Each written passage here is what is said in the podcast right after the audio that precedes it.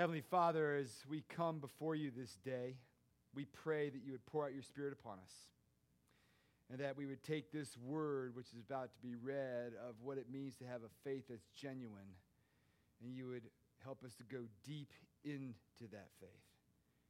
When we live in a thorny and thistly world, we ask that you would pour out your Spirit upon us, that we would think your thoughts, that my words now would be your words, that you would bend our wills to your own, and you would take every single one of our hearts and set them on fire with love for you and for your Son.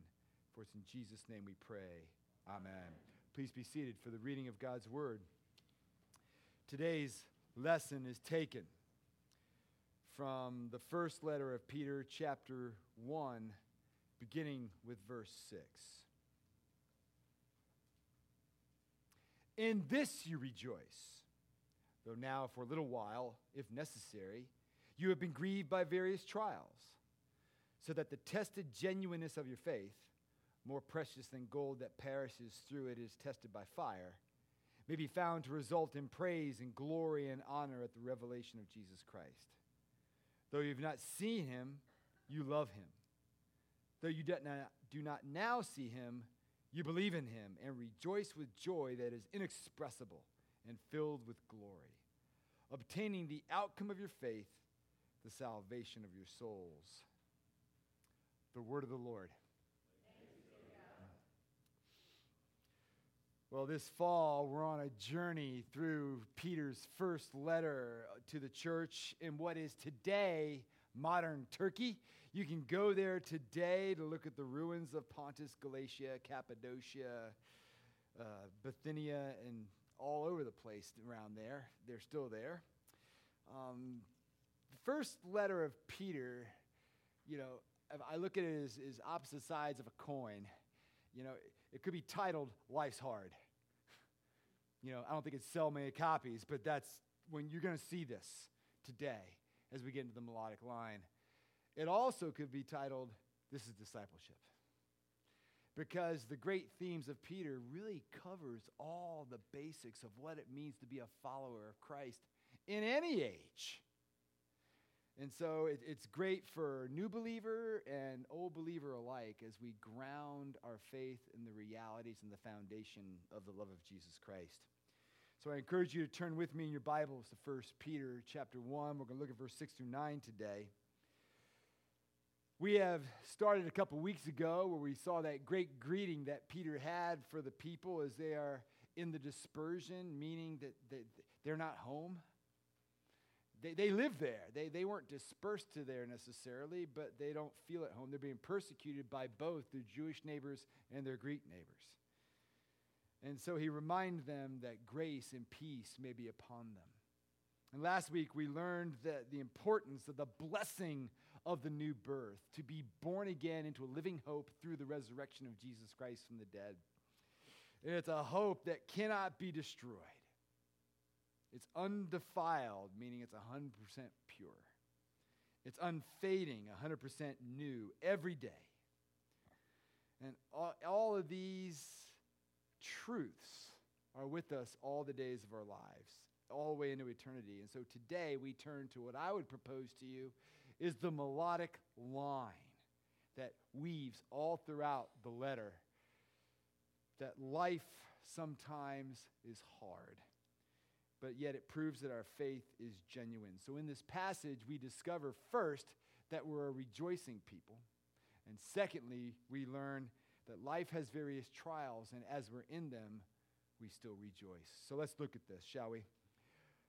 First, we're a rejoicing people. In this you rejoice, though now for a little while, if necessary, you have been grieved by various trials so that the genu- tested genuineness of your faith, more precious than gold that perishes through is tested by fire, may be found to result in praise and glory and honor at the revelation of Jesus Christ.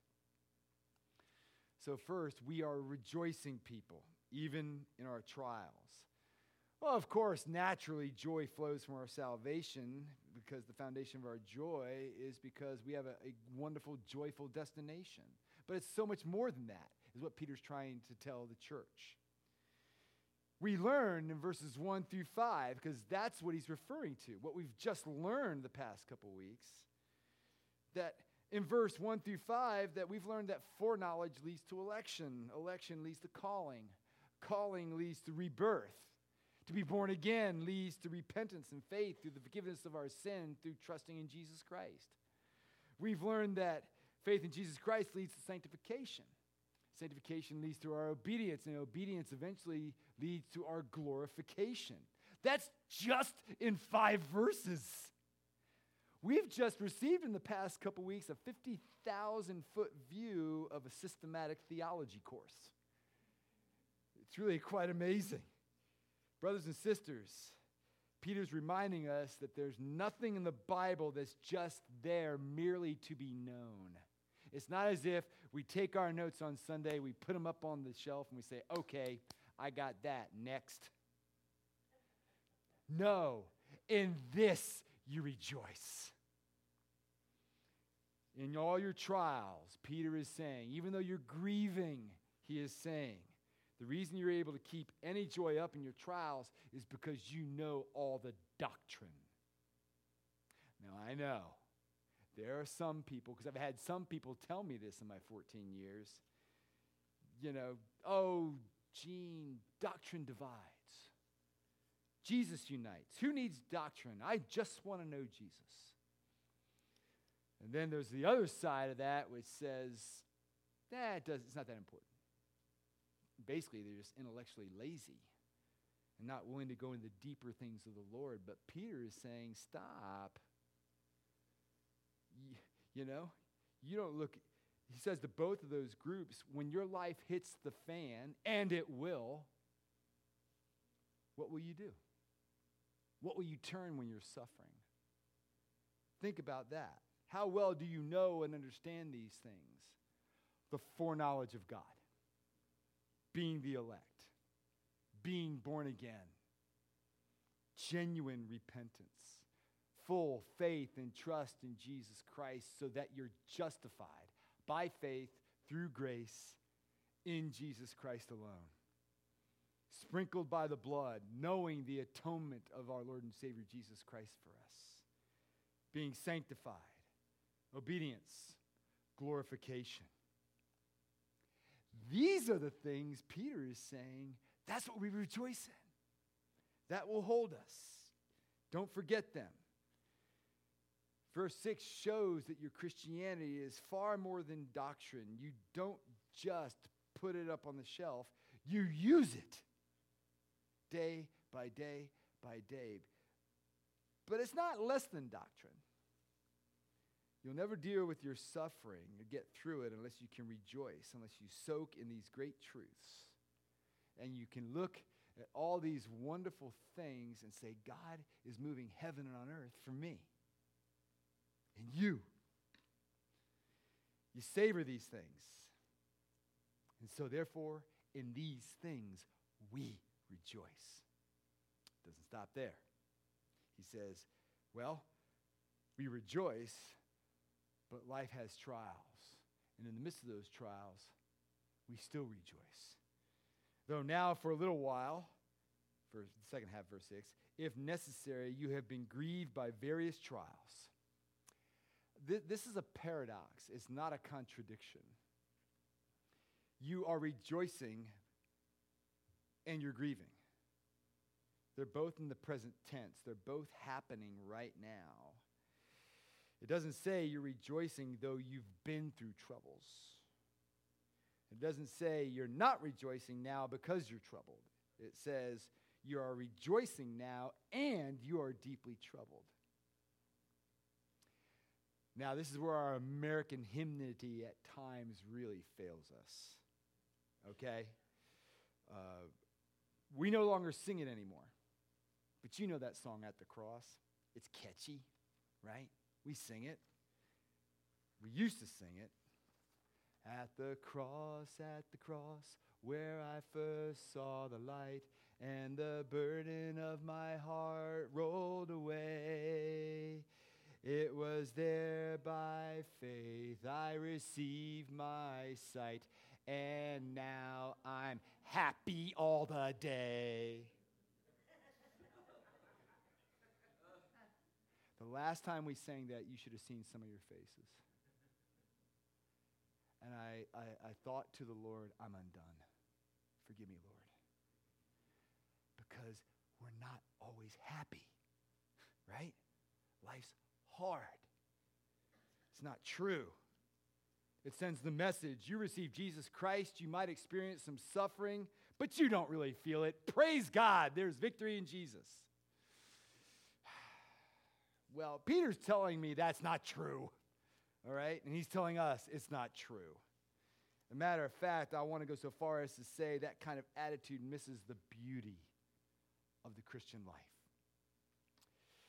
First of all, the Bible again and again shows us believers that they just don't experience pain and suffering, they're actually affected by it. They're actually grieved and troubled by it. The best example of that is Job. Imagine Job in 21st century American suburbia. His friends come to him and say, All your children are dead, your business is destroyed. So, what does Job do? The text reminds us that he stood up, ripped his garments, shaved his head, and screamed. And yet, the text says, In all this, Job sinned not. We would say, Well, you're taking this a little far, dude. He's lost the victory. His faith isn't genuine. Would you say that to Job? I don't think so, right? Scripture says, In all these things, Job sinned not. Paul says in 2 Corinthians 4, we are, are, present tense, persecuted but not forsaken, cast down but not destroyed. We're perplexed but not in despair. This is what Peter's talking about. For us, for the early church, what the Bible actually teaches us is that Christians are both sadder and happier than anyone around them. Those two extremes are the normal characteristic is somebody who's affected by the good news of Jesus Christ. It's okay to be sad at the state of our world. You look at Jesus, who had a perfect relationship with the Father, and yet he was known as a man of sorrows. Why? He's God. He had a perfect relationship with his Father. He's holy. And as you strive as a disciple of Jesus and you pursue walking with Jesus and holiness, the more you grow in Jesus, the more you're going to see the brokenness around you. And when you finally let the gospel sink deep into your heart, you have enough hope to finally admit how bad things are. You feel the hurt of others. You see how some people are. So when the Bible says, this is what it means to be a Christian, Ezekiel, I will take out of your heart of stone and give you a heart of flesh. What does that mean? It means that if the gospel doesn't make you more tender-hearted, if the gospel doesn't make you more sad at the state of the world, probably the gospel hasn't really sunk in. Christians don't just experience suffering, they're troubled by it. Why would it be any different from us over our Lord? On the other hand, verse 8, we have such hope. It's a sublime hope. Verse 8, though you have not seen him, you love him. Though you do not now see him, you believe in him and rejoice with a joy that is inexpressible and filled with glory. That is something that is always operating in you in Jesus Christ, even when you're in grief. That we're, as we're growing, even in the midst of grieving, the real Christian life is an adventure. It's an exciting life, and it's never boring used to tell my kids it's a sin to be bored. I haven't been bored since 1972. Not true. I was the embellishing dad, I freely admit. Yeah. But what this is telling us is Christians always have a balance, my brothers and sisters. Always has a balance. You're always experiencing more grief than before, and yet you have more joy that you can't even express in words. It's phenomenal. The problems that come up in the Christian life, the problems arise when we don't strike that balance. The solution, the power of the Christian life, are you get back into that balance because a Christian who's really dealing with life is somebody who rejoices even in the midst of the grief and doesn't has such hope that it doesn't overwhelm them. And there's times in each and every one of our lives it does. The glory of the Christian life is that we have a hope that overwhelms that grief. It doesn't erase it. It's still there, but it sweetens it. It overwhelms it. And it balances it. Annie Johnson Flint was one of those Christians born in Vineland, New Jersey, to a wonderful, godly Christian family. She wanted to be a teacher of children. And so she gave her life to Christ at age eight, and she grew passionately for Jesus Christ. Her father died in her teen years. And so she went and graduated from normal school. What, what was a normal school? You know? What would it mean to go to abnormal school? I graduated from abnormal high you know. But that's what she did. She graduated from normal school and she was set out to be a teacher and she taught for a couple years. Then her mom had a stroke. She had to come home and take care of her mom.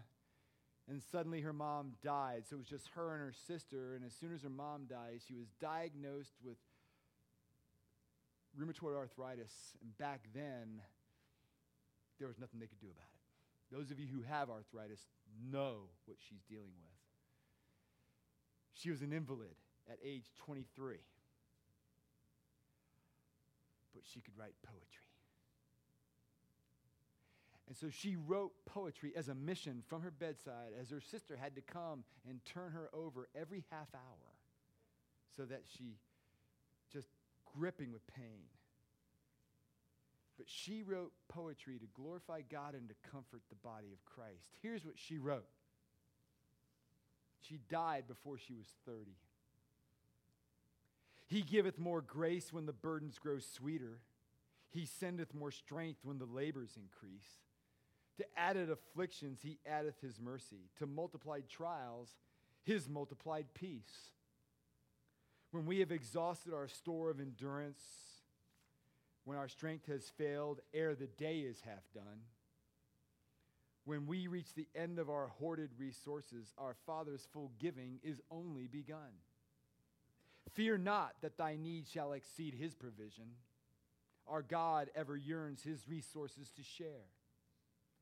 Lean hard on the arm everlasting availing. The Father both thee and thy load will upbear. His love has no limits, his love has no measure, his power no boundary known unto men. For out of his infinite riches in Jesus, he giveth and giveth and giveth again. Amen? Yeah. Written from a person who knew that balance. My friends, when we're walking through trials and sorrows, and we all will, it's like being a furnace in a house. The colder the air gets outside, and for a while, the house inside starts to get cool, and then suddenly, click, the heat comes on, and the whole house is warmed, and the cold is overwhelmed. It's the trials that makes you go to your resources. It makes you go to your roots as a Christian. You go to the gospel and you look at all that our Lord Jesus has done for you. That's what the trials do. And the trials push you toward the joy, and it even enhances the joy, and the joy kicks in the heat. And it overwhelms the trials, but the trials are still there. I'll go so far to say if you enter a season of trials and you have no sorrow and tears, you have a problem. if you're one of those believers who say, Praise God, I have victory in Jesus, I want to let you know that's the way cults work. That's brainwashing. It's okay to embrace the pain, embrace the sorrow, because it's not the way the gospel works. The Christian is both happier and sadder all at the same time. And the gospel makes you a far more sensitive person to others and a far more joyful person that can exp- can't even express the joy because we don't have words for it in the midst of such suffering. So, number one, you're not going to be able to face trials without knowing your doctrine. And number two, as you experience those trials, you have unspeakable joy. Matter of fact, it's the trials that kick it in. Notice in verse 9, Peter wraps up this section as we live this way, we obtain the outcome of your faith, the salvation of your souls. This is the genuineness. You're not abandoning him, you're still with him, you're still here. It's genuine Christianity. And when the world looks at such a people, they look at them and say, wow, there's something to that. I wonder what that is. And we can show them. Let's pray. Heavenly Father, we ask that you would grant that we could now, today, learn to trust you fully regardless of our circumstances. Some of us are facing very difficult times right now. And we realize that our suffering is here because of a world that's in Genesis 3 language full of thorns and thistles. It's full of sin. But you have promised as we place our trust in you, you'll monitor those trials. You're in control, you are sovereign over them. And you walk with us in those trials in such a way that we become like your son, Jesus. So now, Holy Spirit, we ask you to help us to follow him and to walk along his path, that through our trials and sufferings, we would achieve your glory and we would obtain the salvation of our souls with an ever increasing measure. For in Jesus' name we pray. Amen.